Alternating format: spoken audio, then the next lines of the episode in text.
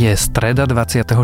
septembra a dnes bude síce pekne, jasno alebo mierne zamračené, no ráno sa môžu objaviť aj hmly a stále zostane relatívne chladno, na niektorých miestach sa môže objaviť aj prízemný mráz. Napokon zmierte sa s tým, že leto už skončilo. Denné teploty budú od 11 do 17 stupňov. Počúvate Dobré ráno? Denný podcast denníka Sme s Tomášom Prokopčákom.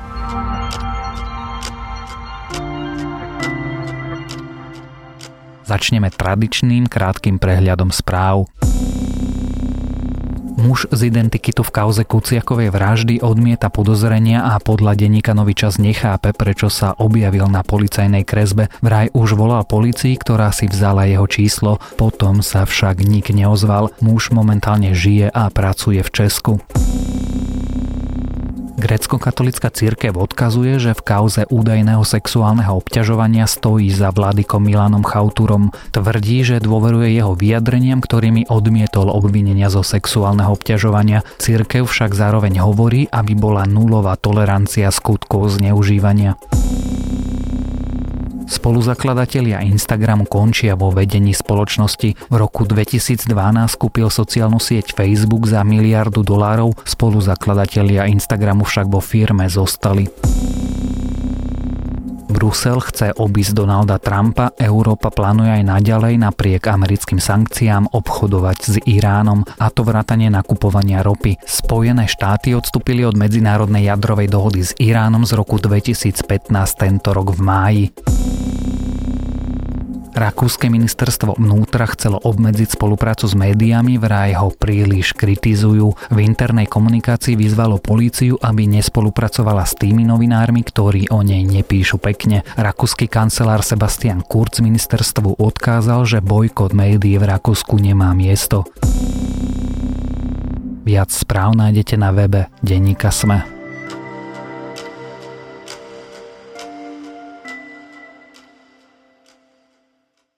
Začnime tou stereotypnou predstavou. Je to na rohu, je tam podozrivo lacno, trochu to tam zvláštne páchne, ale jedlo vám urobia veľmi rýchlo a jedlo je aj takhle nejaké palivo, tak čo by sa nad tým človek príliš zamýšľal, lenže fenomén vietnamských bistier je oveľa, oveľa zaujímavejší a pokojne môžeme začať tým, že tie, ktoré zvyčajne za vietnamské považujeme, vietnamskými vôbec nie sú. Čo sú a čo nie sú vietnamské bistrá, prečo sa stali v slovenských mestách takými populárnymi, inými, kto ich vedie a ako sa za posledných 20 rokov zmenili, sa dnes rozprávame s ekonomickou reportérkou denníka SME Michailou Štalmach Kušnírovou.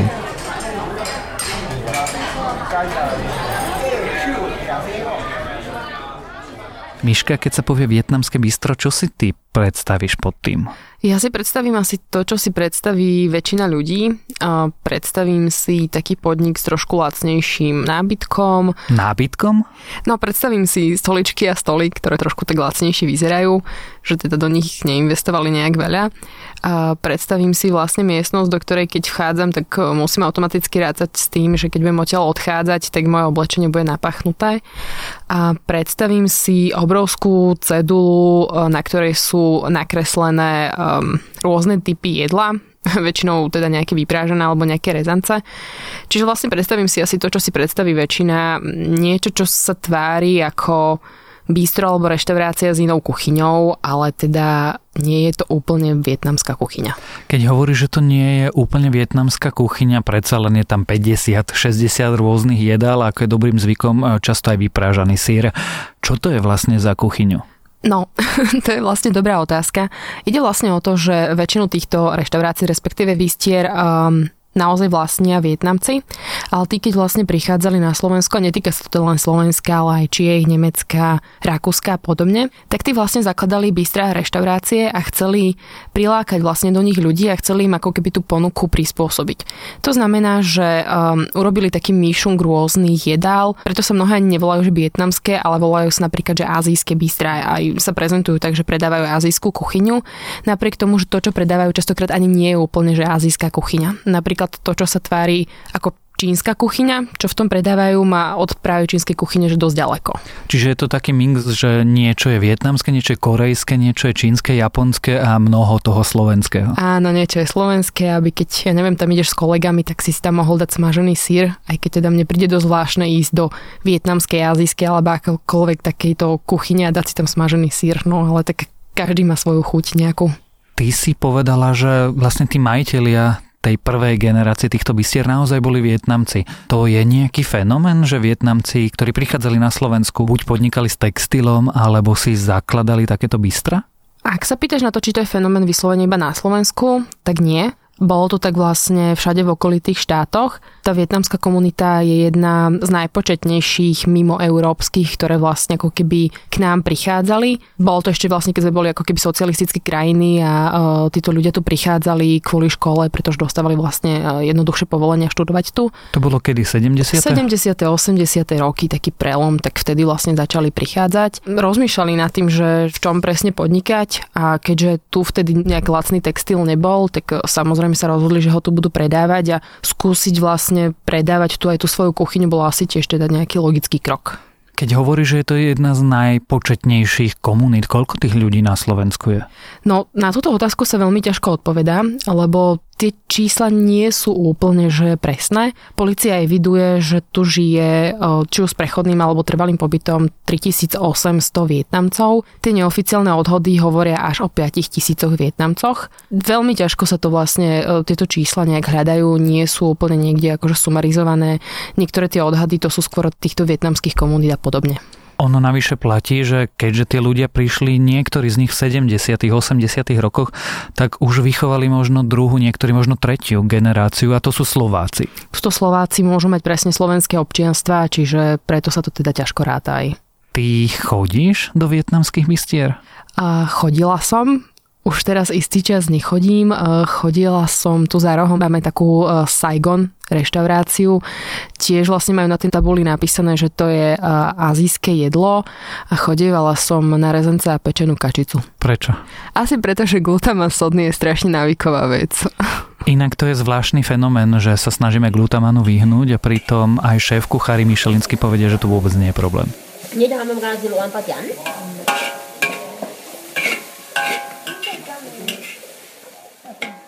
My sme sa rozprávali zatiaľ o niečom, čo sme nazvali prvou generáciou vietnamských bistier. Tí ľudia, tí, ktorí sem prichádzali, hľadali príležitosť podnikať a chceli urobiť taký myšmaž, aby ulahodili vlastne miestnym. V tvojom texte ale píše, že moderné, nové vietnamské, autentické bistrá vlastne vyzerajú dnes inak. Ako inak?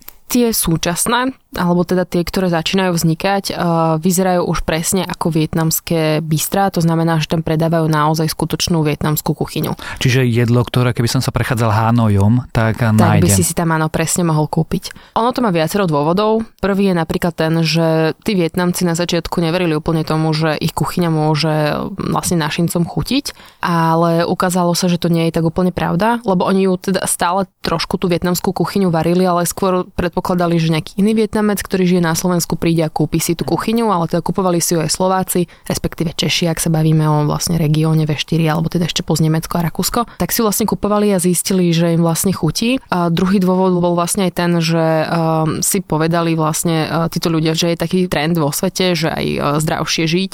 A tá vietnamská kuchyňa je veľmi pestrá, nachádza sa tam veľa zeleniny, veľa byliniek, čiže vlastne je aj zdravá. A tak sa vlastne rozhodli, že to skúsia a teda otvoria aj na Slovensku takéto reštaurácie Bystra a ukazuje sa, že naozaj ako to funguje, že tí ľudia e, stoja rady do týchto bistier, e, do týchto reštaurácií, asi najznámejšia je vlastne Miletička, kde naozaj akože tí ľudia čakajú v dlhom rade na to, aby si kúpili vlastne e, toto vietnamské jedlo. No a vlastne ukázalo sa, že tento koncept ako naozaj funguje a začínajú sa tieto reštaurácie rozvíjať a teda vznikať nové. Nie je to len trend na Slovensku, je to trend či už v Prahe, Berlíne, Londýne a podobne. Predstavme si, že som človek, ktorý nevie o gastronomii vôbec nič. A podľa čoho by som spoznal autentickú vietnamskú kuchyňu? No podľa mňa, podľa hlavne toho, že v tom jedle sa nachádza veľké množstvo zeleniny, nachádza sa tam veľké množstvo byliniek. Um, asi toto je také najviac uh, typické vlastne pre nich. S tým, že oni používajú rôzne uh, druhy prípravy toho jedla, čiže není to že úplne že špecifické, že oni by iba varili, oni aj pečú, vyprážajú, dusia a podobne. A ešte jedna špecifická vec toho vietnamského jedla je tá, že nie je úplne ako keby napríklad tá zelenina veľmi meká ako keby mm, udusená, ona je taká trošku ako keby surovejšia.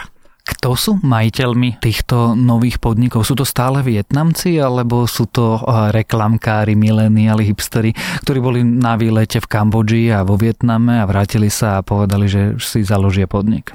Väčšina tých uh, majiteľov, s ktorými som komunikovala ja, tak to sú naozaj akože skutoční Vietnamci. Uh, nejaká druhá, tretia generácia, ktorá tu vlastne ako keby vyrástla na tom Slovensku, alebo teda tu už istý čas žila, ale teda rozhodla sa, že teda tú vietnamskú kuchyňu sem prenesie tie pôvodné vietnamské bystrá, ktoré sme teda volali azijskými bystrami, na tento trend nejako reagovali? Zmenili svoju ponuku? Prispôsobujú sa? A väčšina sa práve že neprispôsobuje, tá ich ponuka zostáva plus minus taká istá, ako vlastne poznáme. Jeden z tých dôvodov je to, že sa vlastne ako keby boja zaexperimentovať a zmeniť tú svoju kuchyňu, pretože majú nejakú stálu klientelu, majú ľudí, u ktorých vedia, že teda prídu na to ich jedlo, čiže tá kuchyňa zostáva viac menej rovnaká. Lebo to je vlastne ekonomické rozhodnutie, keď eh, vidím, že u autentickej vietnamskej kuchyne stojí rád dlhý, no povedzme 45 minút na jedlo. Je čudné, že oni stále robia vyprážaný sír. Tak ono zo zaužitých kolejí sa niekedy ťažko vychádza, čiže to je asi teda odpoveď. Ty si povedala, že si do vietnamských bystier chodila, teraz nechodíš, do týchto autentických chodíš, plánuješ chodiť? Občas chodím a plánujem chodiť viac. Skôr je to tak, že doteraz som o nich ani veľmi nevedela. Uh, vedela som teda o tej miletičke a to je asi teda najznámejšie. Tam mi to prišlo dosť ďaleko z práce, čiže tam som bola párkrát, ale teda určite teraz, keď viem, že ich existuje viac, tak uh, ich určite budem skúšať. A to je vlastne rada na záver z dobrého rána. Skúšajte nové chute, ochutnávajte nové veci, skúšajte, ako sa varí v iných krajinách. O Vietname, vietnamských bystrách, o azijských bystrách, ktoré sa tvária ako vietnamské bystra, aj o bystrách, ktoré sú autentické. Sme sa rozprávali s ekonomickou reportérkou denníka SME Michailou Štálmach Kušnírovou.